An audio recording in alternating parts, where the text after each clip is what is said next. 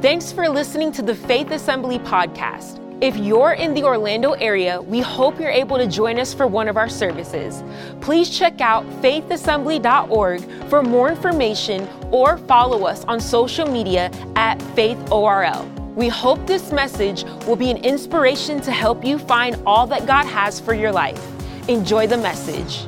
We are excited about tonight. I'm excited about tonight because I get to talk about uh, a topic that I enjoy a lot. And I just wonder uh, where you're at here tonight because usually when we talk about this subject, there are two different types of people, and I'm kind of going to gauge what, what we have here tonight. Usually, when we talk about things like finances and money, there are, there are those of you out here tonight that absolutely love it, and you lean in and you're like excited. Raise your hand if you're the nerd, right here. Raise your hand if you're the nerds. Hi, nerds, how you doing? All right. Now, if you're the free spirits, uh, you like to spend and just, you know, not really pay much attention, and this is gonna be a little bit more of an effort for you to lean in, be honest, and you raise your hand, all right? Okay, that's cool, that's cool. So here's what I wanna do. I don't care which, uh, which uh, side you fall on, whether you're like, you know what, tonight I'm really going to focus because I usually don't like to pay attention on nights like tonight, or if you're like, oh, Pastor Matt, I'm ready. I want you to clap just so you don't hurt my feelings either way. I'm going to announce the subject tonight, and I just want you to get excited. And it's a Wednesday night. We're gathered here together. We're going to have a good time. We're going to talk about this. Ready? Tonight is all about money management. Clap your hands. I'm cueing you right now. Hey, all right. So now that I know that you're with me and you're for me, this is a good thing. Uh, I, I want to just drop this amazing uh, this, this amazing line that I think is so true because talking about money management, like, why would we talk about something like this? And here's a good truth. Are you ready? It says this You will either learn to manage money, that's what we're talking about tonight, or the lack of it will always manage you. That's why it's relevant. That's why a topic like this hits you right where you're at, whether you like to talk about it or whether you don't like to talk about it uh, you will need to learn to manage money because if you don't, you'll go through your entire life with it managing you, and that's what you don't want. And so um, I do get passionate about this subject, and I was, I was reflecting on this and thinking about this, and I think the number one reason why I get passionate about it is because I've seen so many people that have been hurting, that have been um, in need, that have been struggling, and I, I, see it in their face and I hear it in the tone of their voice. And they talk about the stresses and the pressures of finances, or in many cases, the lack of finances. And I'm like, man, I want to help you. I want to teach you some principles. So there's this pastoral side of me that, that wants to kick in and say, hey, let's walk through this and let's, let's talk about this. And there's no judgment and there's no condemnation. You don't have to worry about what somebody's going to think. All of us are at different stages uh, when it comes to managing money. So I love to help people. That's, that's probably the biggest reason why I'm passionate about this subject. But also, there's a second uh, side that is, uh, I, I ask myself this question what could the people of God do for the kingdom of God if they were debt free? Now, how many of you were here Sunday? You got to hear Pastor Rob Ketterling talk about this a little bit. If, Pastor Johnny mentioned this, but if you weren't able to be here, please, please, please go back and listen uh, to that message about kingdom builders and about generosity. And, and so I think about, man, if, if the American church, if, if Faith Assembly, if, if we weren't burdened down by debt and payments and the stresses and the pressures, what could we do for the kingdom of God? And that gets me excited all over again. So it's kind of like twofold. And, and he even said this, he used the scripture, 2 Corinthians 9 11. He said, You'll be enriched in every way so that you can be generous on every occasion. And through us, your generosity will result in thanksgiving to God. And so he's saying this is why we're blessed. This is why we want to pay attention to the income that we receive and we want to manage things well. Why? So that we can be a blessing. That's a good place to say amen right there.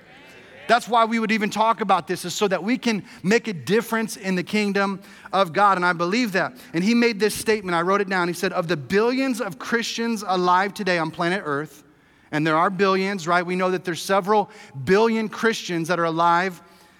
Um, 80% of the wealth that Christianity holds is in the US. So, what a responsibility we have. If we get this thing right, we can really make a difference. Amen? And uh, I know it's a pressure for so many. Uh, some stats I looked up today one in four Americans with debt are in collections for at least one of their debts. One in four. Uh, 44% of those in debt say they have lost sleep over their finances. I don't know where you fall. Maybe you're like doing okay, or maybe you can improve uh, the way that you manage. Why? So that you can be a blessing. Or maybe you're just like, man, tonight I just feel stressed out. I feel the pressure that you're talking about. I feel the, uh, some of the pain that you're talking about. Either way, we're going to have a good time tonight. And so we have a, we have a panel that uh, we've selected, and, and uh, they're going to come here in just a moment. Uh, before as they get set up and as we bring them forward, I want to show you this, uh, this really deep video. And you got to focus, okay? Especially the free spirits tonight. You got to focus on this video because the, uh, the content and the, the principles are so deep. Uh, even the CPAs in the room might have a little bit of a, a challenge understanding this. And I'm being a little bit funny, but no, uh, take, take a look at this video. I think you're going to like it. And panel, come on up I just can't get these numbers to add up. Like we're never gonna get out of this hole. Credit card debt, does it ever end? Maybe I can help. We sure could use it. We've tried debt consolidation companies. We've even taken out loans to help make payments. Well, you're not the only ones. Did you know millions of Americans live with debt they cannot control? That's why I developed this unique new program for managing your debt. It's called Don't Buy Stuff You Cannot Afford.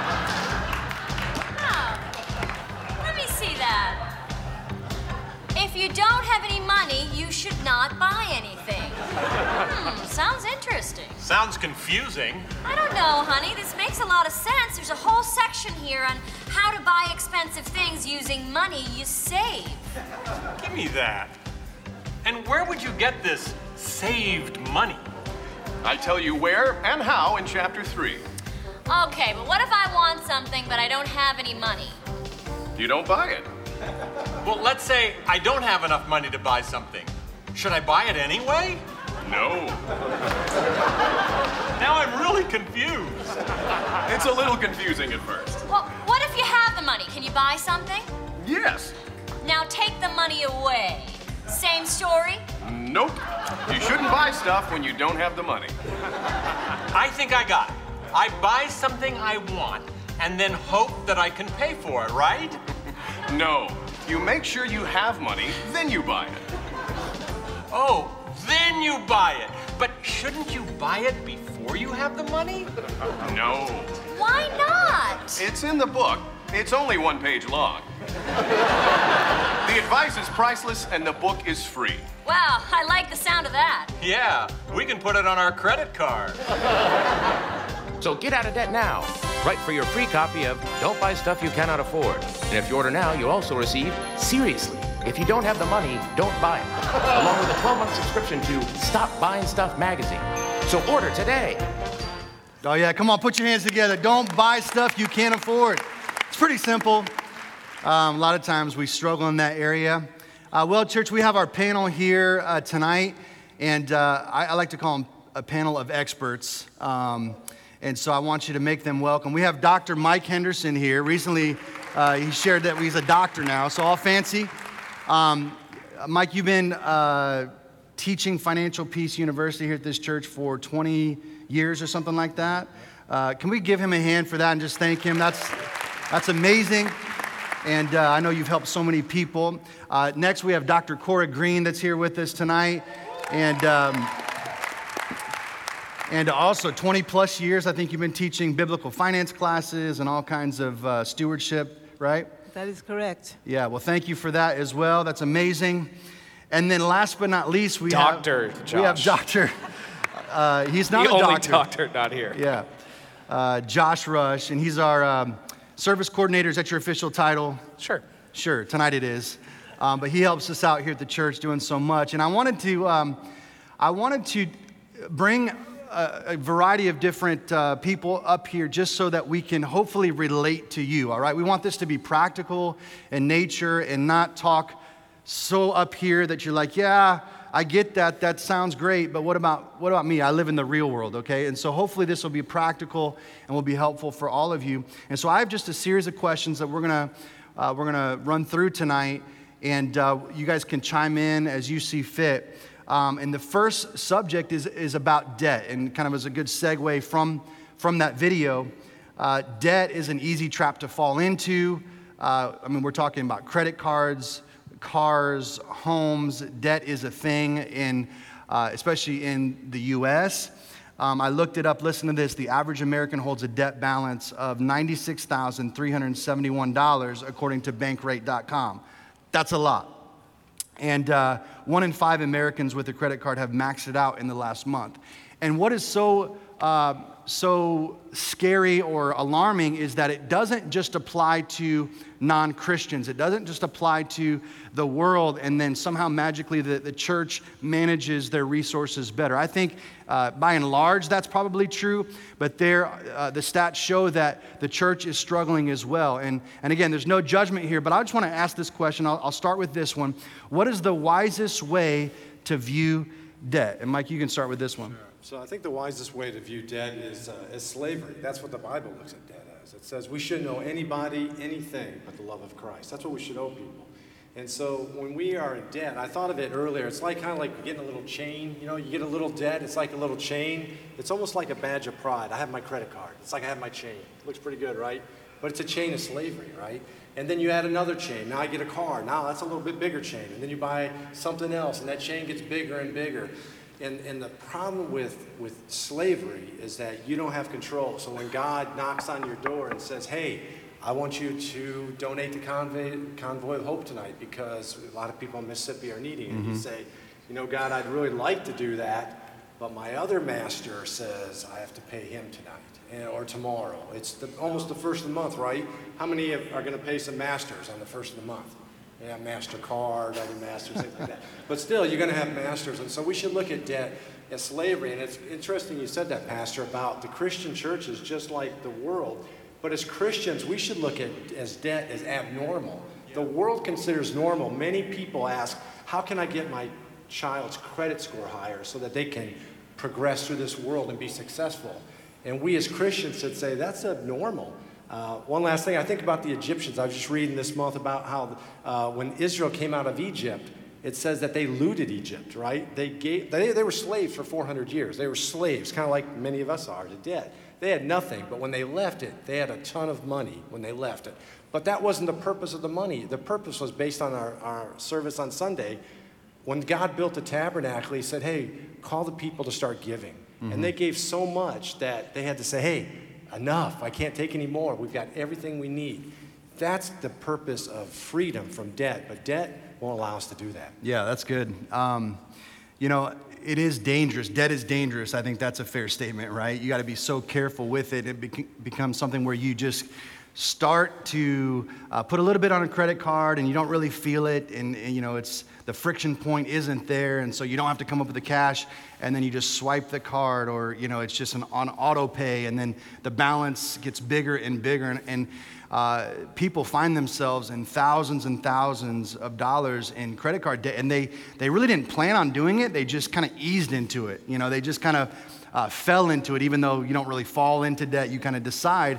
But uh, Josh, one of the reasons I wanted to have you on this, this panel is like you, you started to tackle this thing and you got fired up. What was it in a couple years ago? Yeah, like 2019, right before COVID, tw- end of 2020 ish. All right, tell your story a little bit and, and maybe some practical ways to, to get out of debt. Yeah, so I got engaged um, about end of 2019, beginning 2020, and uh, I took Mike's class. Uh, uh, financial peace, and I learned about the debt snowball. And I had been in about 12000 ish, $13,000 in just credit card debt because I'm an idiot. Um, hey, we're all, we're all there. Um, and so, what I was doing when I first got into it and I was trying to pay it back, I was prioritizing my debt based off the highest APR credit card. And so it just felt like I was never making a dent into that credit card. And it just, it was demoralizing. I just kept paying it. I'm like, it's not m- moving, it's not changing. Took your course, and I learned about the debt snowball. You categorize your debt by lowest amount, not APR, and you do it lowest amount, and then list it to the bottom one as the highest amount. And you just tackle that top amount and then you you eventually hopefully pay that off and then whatever you're paying to that you snowball down to the next amount and you pay that off and you start feeling wins and you keep moving you keep moving you keep moving and uh, once we got married, that was we got married in 2020, uh, and we no longer have any of those credit cards uh, in in debt anymore. Yeah, all it back. Um, and like we're not like beyond rich either. Like I mean, she makes more than I do, so holler. Um, but it like it is possible, and I think probably uh, Dave talks about this. It's it's um, behavioral. Money is behavioral, and probably 90% of attacking that debt was just discipline. And it was when I would go to pay the bills, it's literally putting on blinders on like the Xbox, the this, the that, and just going, oh, I need to pay this debt, and just being disciplined. And even though you don't want to, it literally felt like I was taking a trash can and throwing the money into the trash can. But I caused that debt. I, it was my choice to be in debt at the end of the day. And so it's just being disciplined and paying off Yeah. that debt. Yeah. And I think usually what happens is all the, the math people, the, the math nerds out there, you say, well, I have, a, I have this debt and it makes more sense to, you know, which debt has the highest interest rate? Let's tackle that first. And in one sense, that, that makes sense. If, if it all was just numbers, but to your point, it's not all just numbers. Took forever. It's, it's behavioral. And so Yeah. what you want to do is, is have that win that you feel and you experience, and then you go, you know what, I can do this. And then you start to tackle the next largest uh, debt, and then Yep. you start taking that momentum and tackle the next largest debt, and then you feel like, okay, I can do this. And statistically, people stick with it longer Yep. when they run the debt snowball. Now, you got to be intense. You Oh, can't yeah. kind of do it, you really got to do it. I mean, it felt like I was in a dark void for a long time. And like, w- w- just now, I'm like, oh, there's a little peephole of the light. Like, it's possible. You'll Yeah. get there, but you have to stay disciplined. Yeah. That's good. Any other thoughts on that? Okay. Uh, then, then question number three: Why should someone get out of debt? Like, what, what is the why behind it? Why should we be debt free? As Pastor Matt mentioned, debt is referred to in the Bible as a snare or a trap. The Bible does not say that death is a sin, but it's a trap. Yeah. And we don't need to live in a trap for the rest of our lives.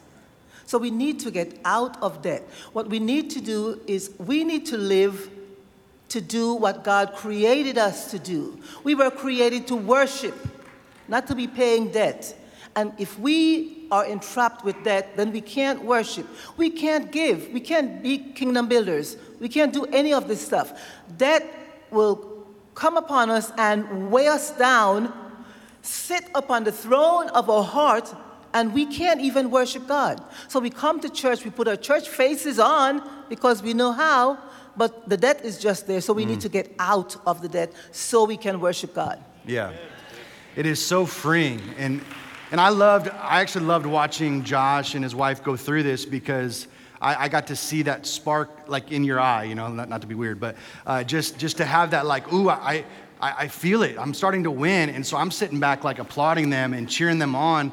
And I, and I get to see, and he's coming to me and I'm like, it really is exciting to me because they're starting to win. They're starting to get there and gain that traction. And so it's like a weight that is just lifted, you know. And people that have taken on debt slowly, they don't realize how much they're weighed down until that's gone. And that's, that's a great feeling, you know. Just the yeah, 100% that. Just you, the amount, the freedom we felt, or the freedom I felt calling American Express and saying goodbye, and then they're like, oh wait, wait, wait, and I'm like, nope. And then, oh wait, wait, nope, and then just closing that. Oh, there's no better feeling than closing that thing and moving on. Yeah, can I can I jump on that too and say that you know we're going through some trying times. I mean, I know everybody knows that right now. Have been for the last year or so. You know, the country and we hear about banks closing and all that. And when you don't have a lot of debt, it really changes the way you look at things and the way you respond. And when you know that you know. I have an emergency fund, I can get through this, or I have a plan, I can get through this. It really changes your way you look at the conditions we're in right now. So it is very freeing. It's a, it's a great thing. That's how we should not want to be a lot of debt. Yeah. Uh, I'm going to talk about student loans just for a moment. Um, people are getting into serious trouble with student loans. Um, many people think, and I believe this to be true, that we're in a student loan crisis in America. Um, it's affecting lives of millions and millions of people. And so, right now, the total amount of federal student loan debt, for example, is 1.76 trillion. So, even though people don't have the money to go to school, they're taking out uh, an extraordinary amount of, of uh, debt in order to pay for that school. And so I just wonder what a balanced approach is for that uh, when it comes to, you know, how can this be avoided or what are some wise decisions when it comes to going to, to, to college and doing something that I think is good, but how do you, how do you balance that in, in relationship to debt, if that makes sense? You know, real quick, uh, one of the things that was the most freeing to me when I first went through Dave Ramsey was Dave said, you know, parents, and there may be a lot of parents here that have kids that are maybe they're juniors or seniors, and you kind of want to avoid this question. It's not your job to send your kids to college. It's really not your job. Once they become adults, that's their job. Now, we as parents can help them, but I want you right now to take that load off your shoulder. It's not your job. But it is our job to train them in the way they should go. And a lot of kids in society is pushing kids to go to like schools. They think they're going to graduate and, and get these killer jobs and make a gobs of money. And kids who have never handled $3 in their whole life, you know, the right way, now they're going to assume $80,000 worth of college debt. It just makes no sense. So we as parents, we need to advise our children to try to stay in state. If they're young, you know, we, we try to tell people start saving for that college. There are ways you can save tax free for that. Like I mentioned, if your kid's a junior or a senior right now, it's a little late for that. But we have some great community colleges in this area. And we really uh, recommend that people uh, it's going to be humbling. No one likes to go up when they graduate. Everybody, I love that. When kids, that's one of my favorite things of graduation. When they come up and say, you know, I'm going to be a doctor and I'm going to Harvard. And you know, like Valencia is right down the corner. And that's probably where they'll end up going. But I like these plans, but we need to help our kids out to know, take away the shame of going to a community college. And then they can transfer within a couple years and go to a four year state college. Mm-hmm. Because, I mean, honest to goodness, how many people have gone to your doctor's office and asked for their diploma? Like, like, oh, oh, I can't see you. We're just grateful to get into a doctor, right, these days. So uh, we don't care where they went and got there, as long as they got that degree and passed the test. And so we need to help our kids. They don't understand that. And as adults, we need to help them with that. But we should really try to prevent yeah. them getting a lot. And to be clear, you're not against an expensive school. You no. just have to be able to afford it, right? right? right? And so there's scholarships and there's other things, savings. I mean, you know, especially if your kids are young now, start saving. Um, and you just, school of choice is probably the biggest. I have a friend of mine who, um, uh, I think he went, ended up going to a technical, um, he has an engineer or something like that. So it's an expensive degree. And he has a, a, friend of his that they both went to this kind of fair uh, at the same time.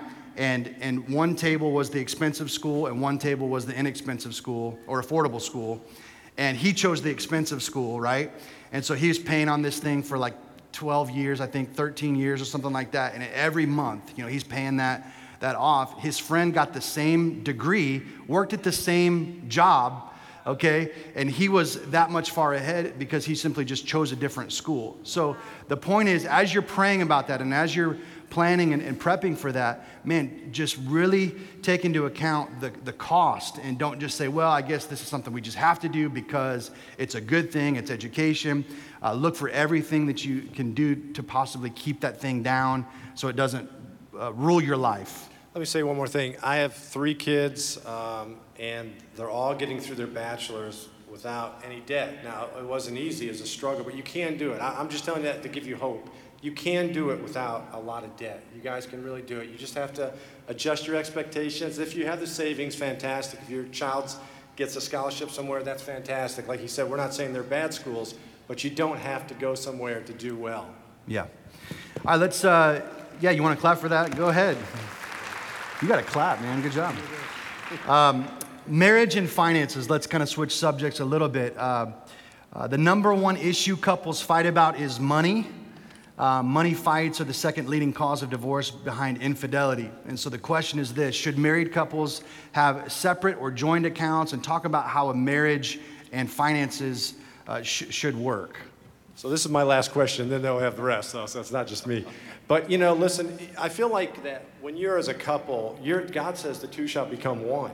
And I believe that's in every area of their life. I, I really do. I, I understand there's some unusual circumstances where you might have someone who is you know, but we can work, you can work through that. But as a whole, it's a principle. We think the two should be one in every area, including finances. I think of like you going on a journey. If we're going to Daytona or we're going to somewhere else and you drive in two separate cars, You're not communing during that, con, you know, during that, that trip. You're not, maybe I'm going to go to Buc-ee's and get some whatever, and you're going to go to Taco Bell. And, and everybody does their own thing. And we don't want money to be like that. We want money to be, we want to be together on money. We want to be strong. And God, that's God's, I believe, God's will for us. And so I think it's dangerous when we have separate bank accounts. I think it, I think it encourages, um, not intentionally deception, but I think it's easy not to be forthcoming in everything because maybe you've done something, and we've all done it, maybe you've done something that's embarrassing, and you really don't want to share with your spouse how you failed them, right? Um, but when you're together, you share those with you, and then you grow through that. So I think it's better Yeah. to have it all together. I think just open transparency is key. No secrets. Uh, you know, when you when you get married, it's no longer my money and your money. It's our money.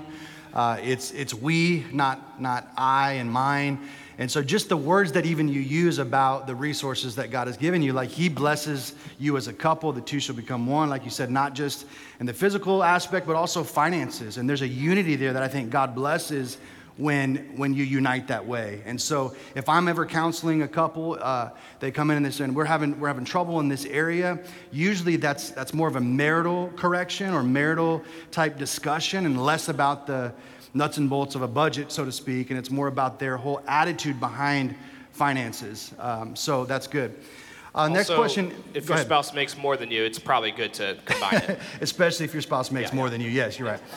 Um, any advice for Christian couples that are struggling in this area? You know, I'm, we're having a hard time with our finances. like you said, I think having transparency uh, with each other while you're um, doing the bills. For instance, when I, I surprisingly in my our relationship, I do the bills, um, and so before I like click send on and pay the stuff, I consult with my wife and I go, hey, does this look good? We're gonna, this is the debt this week we're attack, tackling. Do you agree? And then she'll go, oh, well, we also have to do this, this, and this, and then it's like, oh, I forgot about that. Then I have to readjust, and it's like she has she has access to the document. It's not like I'm secretly doing stuff on my own. She has full it's full transparency, and I feel like that has helped us not ever have money be weird between us. Um, and so it's whatever whatever I'm doing, she sees. That's good. Dr. Cora, any thoughts on this? Got a, got a class. I just want to give you a chance to promote this class. Biblical finance, right? Transparency is what matters. Really Yeah. important, just to have transparency that both parties can know what's going on Okay. at all times.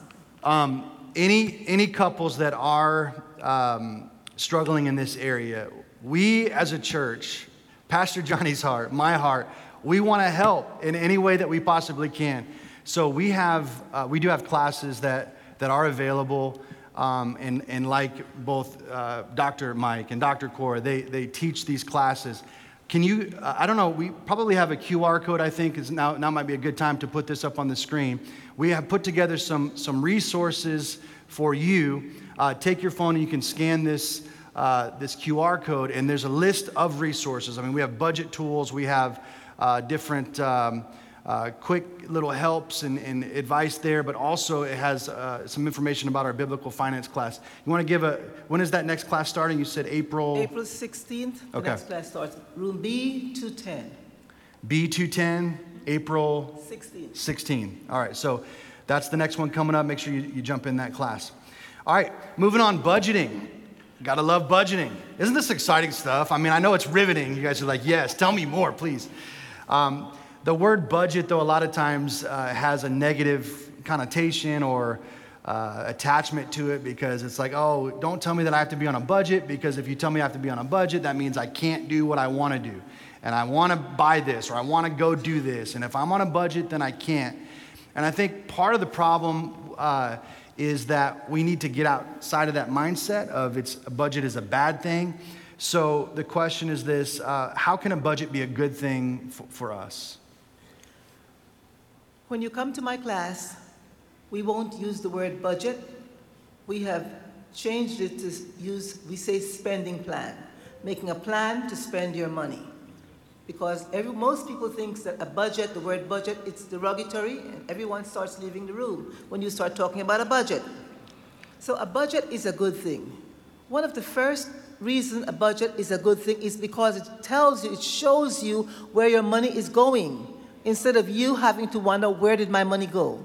So a budget will help to show you where your money is going, And the budget also, it makes you stronger. It puts limits because you know what you can spend and what you cannot spend if you're really working with your budget.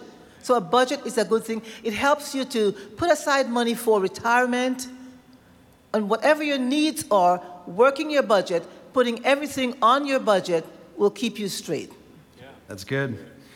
Um, what exactly is a spending plan or a budget?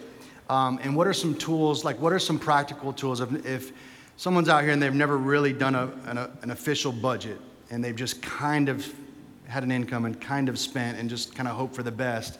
Are there some apps, some tools, some things out there that would be helpful for them? A spending plan, if you will, will show you the flow of your money. So you've got to have money coming in. So the spending plan starts with your income, and the first line of expense that comes out of your income in our class, the first line of expense is your tithe.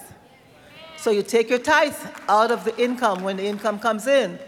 And after that, you'll put all of the other important stuff like the rent, the mortgage, food, etc. You'll go down the line getting all those important stuff. And once those are listed and, and those are able to, you take those from your income, then you move on to the credit cards and all the other debt. Yes, you have to pay them, but you cannot pay credit cards before you pay your rent or your mortgage, or you'll be out the door. So we list everything according to its priority in the spending plan. And then when you get to the end of it, after you've taken out all of your expenses, with tithes being first, and then we can also have a line in there for kingdom builders. And after we've done that, then you see what's left. What's left, uh, Dave Ramsey has a, um, every dollar has a name, but that sometimes is tricky. So if you have any leftover money, then that goes to savings. What if you're in the red and you have nothing left over? Then you know you've got to start tightening up the lines. And you tighten up until you start eating spaghetti and meat sauce with no meat. You know, Dr. Cora is so, so right with that. And, you know, to help you guys out, if you did the, if you scan the code, then you'll be able to download these digital versions of these forms. But the church has also provided copies of these in the back.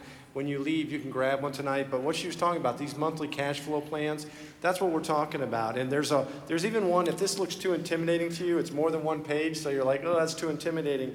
Here's one that's like a page and a half. Start with this one. It's called the Quick Start Budget. It's a great way that you and your and uh, either by yourself or you and your spouse can sit down and start working through some of these things. It's very effective. The point is you have to do something. You have to create a plan. Otherwise, you're just wandering through this world. And I don't believe that's what God wants for you. Yeah. I see this sitting here. I'm glad you have this. Um, this is a this is a will, like last will and testament. Okay, and I do want to take just a moment and talk about this because no one likes to talk about what would happen if they weren't here because that means that you've died, right? So that's not a fun thing to talk about. Like, hey, let's talk about what if I'm not here. Um, but this is so so important. Okay. Uh, we've seen it time and time again where uh, if people don't have a, a will in place, if they, if they, God forbid, pass away, which we know all of us will unless Jesus comes back, right? Uh, it's, it's kind of like the thing because of sin. But we have to have a plan for that too. And it kind of ties into budgeting a little bit, but like we can tell uh, our income or our resource what to do even when we're in heaven. Like it can be making a difference and we can make sure that we're pointing it in the right direction. And so this just helps uh, that process. And if you uh, want a will packet, those are also available as you as you leave tonight. AG Financial will. Um, will do this for free as long as you give 10% to the local church. And in this case, if this is your church, it'd be Faith Assembly. But they do that as a way to really encourage people to uh, put a will in place so that they, they'll take the initiative to do it and not have the regrets later. You know, we've seen families that have really gone through a tough time because this isn't in place. So I did want to take just a moment and say that. All right, we have one more question uh, for tonight, and, and it's this How can I keep from overspending, and how do I keep track of it all? Because you can have the budget, but then once you live real life and you're kind of going to the restaurants and you're going to the movies and you're going to the grocery store or whatever, how do you keep track of it all and not overspend? Uh, one trick my wife and I do, um, we use Cash Card. Does anyone use Cash Card? Um, cool. Uh, and uh, we use that just for our fun money. So whenever we do the bills, it's like, okay, you, Josh, you have X amount for until the next paycheck, and uh, I can only use that cash card for anything I want, basically. Uh, so I Chipotle, Chipotle, Chipotle. Oh, zero dollars. I can't now go grab the debit card and buy Chipotle because that's not how. It, so that is a good tool because she also has her own cash card and she has her fun money. And once that fun money or that allotted allowance, I guess you could call it, on that card is out, then I'm then I need to stop spending money and then I'm done. Okay. And it's free to have a cash card. Card. I love that. I love that. What he says. Did you hear what he said? He said they set aside money for fun, right? So budgets Took a while to get there. Yeah, spending plans, excuse me, Dr. Cora, spending plans have money set aside for fun. And so you've got to do that. You've got to make some money, set it aside so you can have some fun. But then when it's gone, the fun's gone, right? The fun so, is gone. Yeah, yeah. Yes. And then the other thing I like, of course, I'm a little old school, but I like cash too because to me, cash still means something when it leaves my hand. And so we typically don't overspend at the gas station or things like that, but areas where we overspend are things like uh, grocery stores or if we're going out shopping and uh, for like non-grocery stores, especially if you have children, you know, they're grabbing stuff, throwing it in the cart. So a great way of, of stopping that is to, is to put aside in your spending plan how much money you're going to spend for groceries. And the number one thing, I don't know if you guys can guess, I may have mentioned this before, the number one thing people overspend on is eating out. And so uh, maybe you can amen me on that, right? So you, you can have an envelope that has the money that you decide in your plan that you want to spend each week to go out to dinner, lunch, whatever it is. And I always used to tell my kids that if that money's in there, we might be going to Chili's, we might be going to CiCi's. It just depends how much money is in that envelope. That's where we go. And that's, and that's how you win at this game. Also, Aldi is don't sleep on Aldi. Like they have great prices. I, like once I became an adult, yeah, Aldi. I was shopping at Publix because that's what I thought you go to, and then I'm like, bread is this much money, and then I switched to Aldi, and then I'm like. Bread is this much money at Aldi? Okay, we're gonna shop at Aldi. Yeah, shop around, have a budget, stick to it. All right. Hey, can we give our panel one good hand? Thank you guys. And uh, they're going to be available to, uh, to spend some time and, and, talk with anybody after this service. I've just got a, a few uh, lessons learned that I want to share with you. And if you uh, want to just write these down, I'm just going to share briefly as, as we close out. Um, and so it's money management lessons learned. And we'll fly through these really quick uh, because these are the, the lessons that I want you to learn. Here's lesson number one learn your role. Okay, learn your role. And what do I mean by that? Well, we are managers for the Lord. Somebody say amen. amen. We're managers, we're stewards. Uh, we're, we're, uh, we're stewarding what God has, has given us, and it's all for the Lord. In fact, uh, in Psalms 24, verse 1, it says this The earth is the Lord's and everything in it the world and all who live in it. And so God is saying, you know what? I'm entrusting you as the church, I'm entrusting you as a believer to manage the, the resources and the income and the money that, I, that I've given you. And so, really, I want you to think about it of you being an asset manager for the Lord. And the problem comes in when we start becoming, listen to this, owners and not the managers. When you start thinking, oh, I own this thing, or you go home and you start thinking that you own your house. And you're like, well, Pastor Matt, I do own my house. But yeah, but that's the wrong way to think of it. I think a better way to think of it is, you know what? God, you own all of this, all this stuff. God, you own it all. I'm simply managing it for you. And how you, how you view that is, is so powerful. A steward is a manager, not an owner. And let me just say this out loud in case you're wondering God doesn't need your money. Okay? God does not need your money. If God needed your money, what would He do? He would take it from you, and then you'd be a pile of dust, okay? But, but God doesn't need your money. You know what God wants? God wants your heart. And there's so much attachment and, and, so much connection between our resources and our hearts. And so much of the teaching and why Jesus taught about it so much is because he's trying to get people's heart. And he's trying to make sure that there's no other God before him. And a lot of times when we have trouble saying, God, you own it all, and I'm just stewarding it, I'm just managing it, it's because it's a heart issue, and God wants your heart. There's a, a great misunderstanding that if we hold on to what we have, then we'll get more. What does that mean? That means if I hold on to this income, if I hold on to this resource, then guess what? It makes sense. I'm going to get more. But Jesus teaches a different principle. Jesus teaches us that as we're uh, managing for Him and we understand our role, that we are not the owners, when we begin to open up our hand and give, that becomes seed that gets planted. And then there's a harvest that comes. And we can be a blessing to others and we can be a blessing to the church. And so that's a proper perspective. That's number one, which is learn your role. Here's lesson number two learn to, uh, learn to despise debt. Learn to despise debt. And we've talked about that a little bit already tonight. But Proverbs 22, verse uh, 7 says, The borrower is slave to the lender. I like to say this a lot debt is dumb. It's kind of got the, the D's there. Debt is dumb. So when you think about, okay, should I go into uh, credit card debt. Remember Pastor Matt saying this debt is dumb. Just stop and pray about it. Stop and think about it before you just automatically go with, with the way culture is and the way society is and says you got to finance everything. I mean, here's the, here's the truth our great grandparents thought debt was a sin. Our grandparents only took uh, on, on debt for a few things, our parents, even more. And then, like, the, the generation today, we borrow on everything. You go to the pet store. Do you have money to buy the pet? No, but I can finance the pet. Little snowflake, don't have the money, but guess what? It's, I'm financing the, the pet, and it just doesn't make sense. Or mattresses, or clothes, or vacations. We don't have the money, so what do we do? We just we just go into debt. And, and I want the church, I want believers to have a different understanding when it comes to debt. That you know what? Debt is not is not a good thing. In fact, when you look at scripture and, and there's references to debt, it's never a positive reference. It's always like, be careful, be on guard, as, as Dr. Cora was saying, that it's, it's dangerous or it's a, it's a snare or it's a trap. And um, so we borrow on everything. And I, I looked this up, and this is, this is pretty funny, but so you know when you go to the furniture store and they say, uh, okay, how would you like to pay for this? And you're like, hopefully because you're part of Faith Assembly, you'll say, well, if I don't have the money, then I'm not going to buy it. But let's say you have a couch that you like, and they're like, I want to I want to purchase this couch. And they say, well, would you like to do 90 days, same as cash? You ever heard that before? You're like, hey, three months, it's same as cash. There's no, pen, I'm not paying interest. You're like, this seems logical. That'll give me a, a little buffer there and I can save up a little bit more. Okay, so there's a reason why they do that. 78% convert to payments.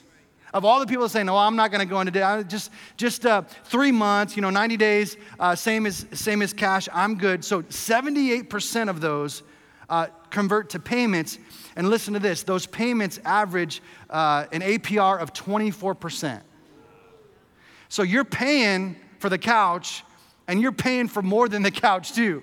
You're paying interest and you don't want to fall into that because then that's that's a behavioral issue that's more of a, a practice in your life and so just learn to despise debt and it takes a paradigm shift to imagine living without debt uh, if you want to win with money and build wealth you've got to do what wealthy people do and I don't say that as in like, oh, the goal here is to be rich. But if you want to be blessed to be a blessing, it puts everything into context, doesn't it? The Forbes 400 is the 400 most wealthy people in North America, according to Forbes magazine. 75% say that becoming and staying debt free, listen to this, is the number one key to building wealth. It's, it's saying, no, we're not gonna go there as a business. We're not gonna go there as a family. Uh, becoming and staying debt free is the number one key to building wealth. And so, just uh, for those of you that have payments, you have the car payments, and you have the, the house payment, and you have the credit card payment, and the boat payment, and the motorcycle payment, and snowflake payment. You know, you have all these pets and this and that, and you can't, you can't afford it, and it just feels like all you do every month is, is pay payments on stuff that you, that you have in your possession. Just think of it differently. What if you did not have payments? How much could then you save? How much then could you invest? How much could you give to the kingdom? How much could you spend and have fun? I like what Dave Ramsey says. He says, if you live like no one else now, later you can live and give like no one else. Isn't that powerful? But if you don't have the vision, if you don't have the, the mindset, if you don't have that drive within you, you're just gonna be like the average American and always struggle and always have debt and always be burdened down. And I'm just telling you, there's a better way. Somebody say amen to that? Amen.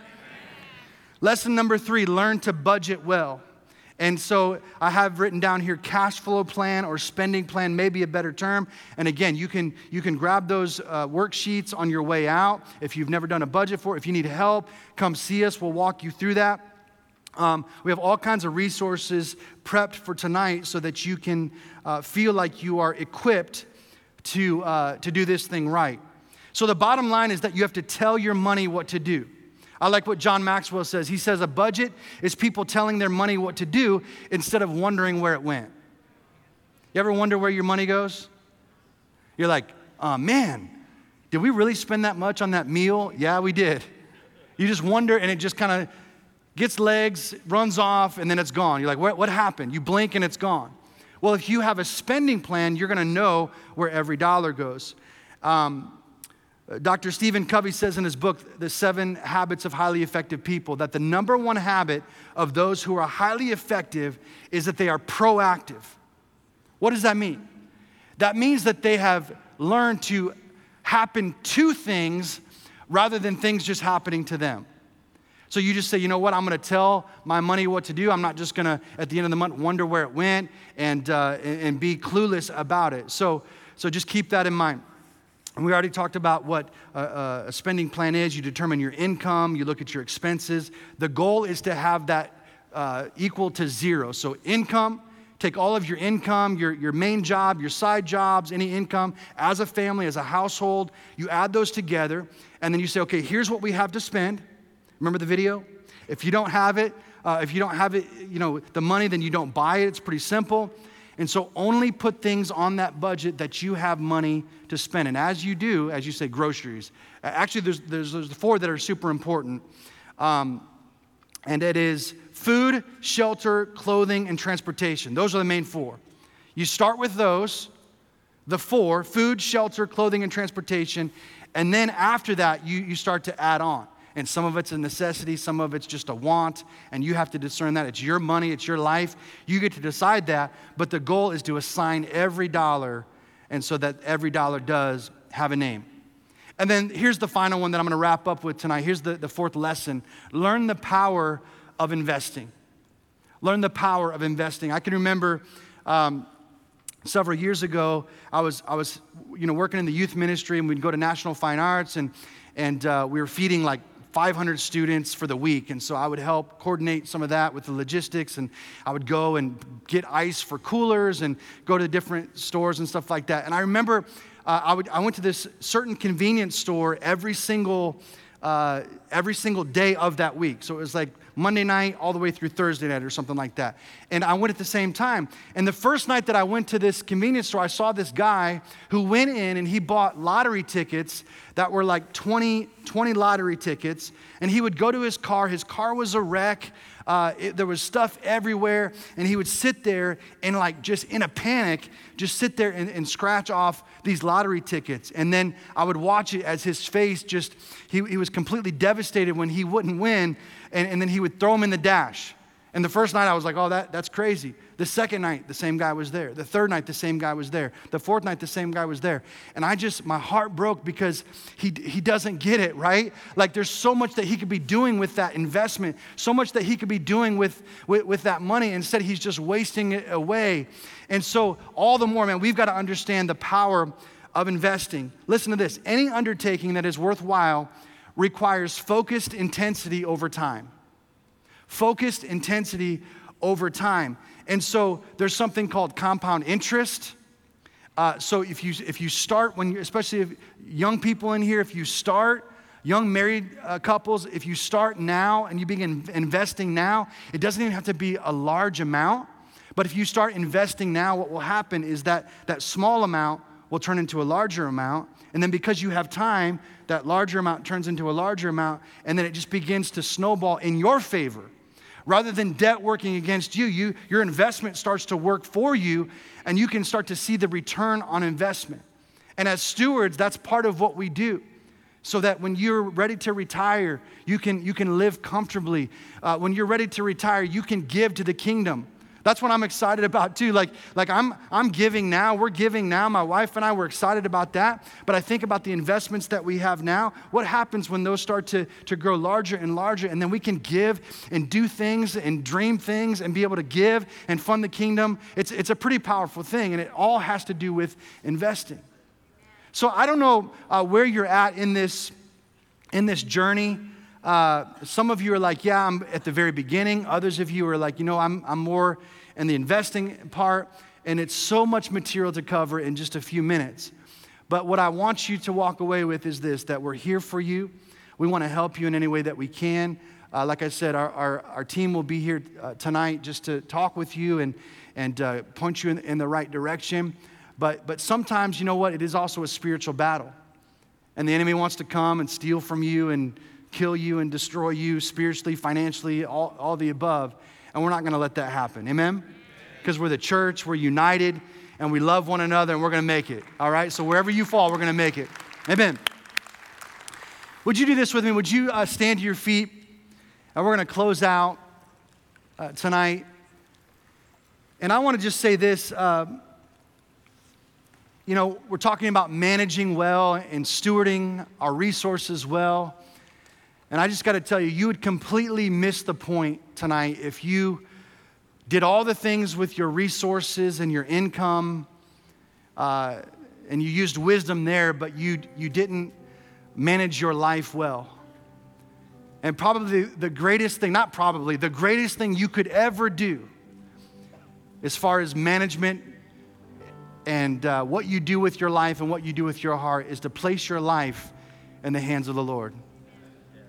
That's the greatest decision anyone could ever make, is to become a true Christ follower. And I don't want to end this service tonight without giving an opportunity for those that, that are here, maybe you're watching online tonight and you just feel like you're far away from God. You feel like, or maybe you've never accepted Christ before.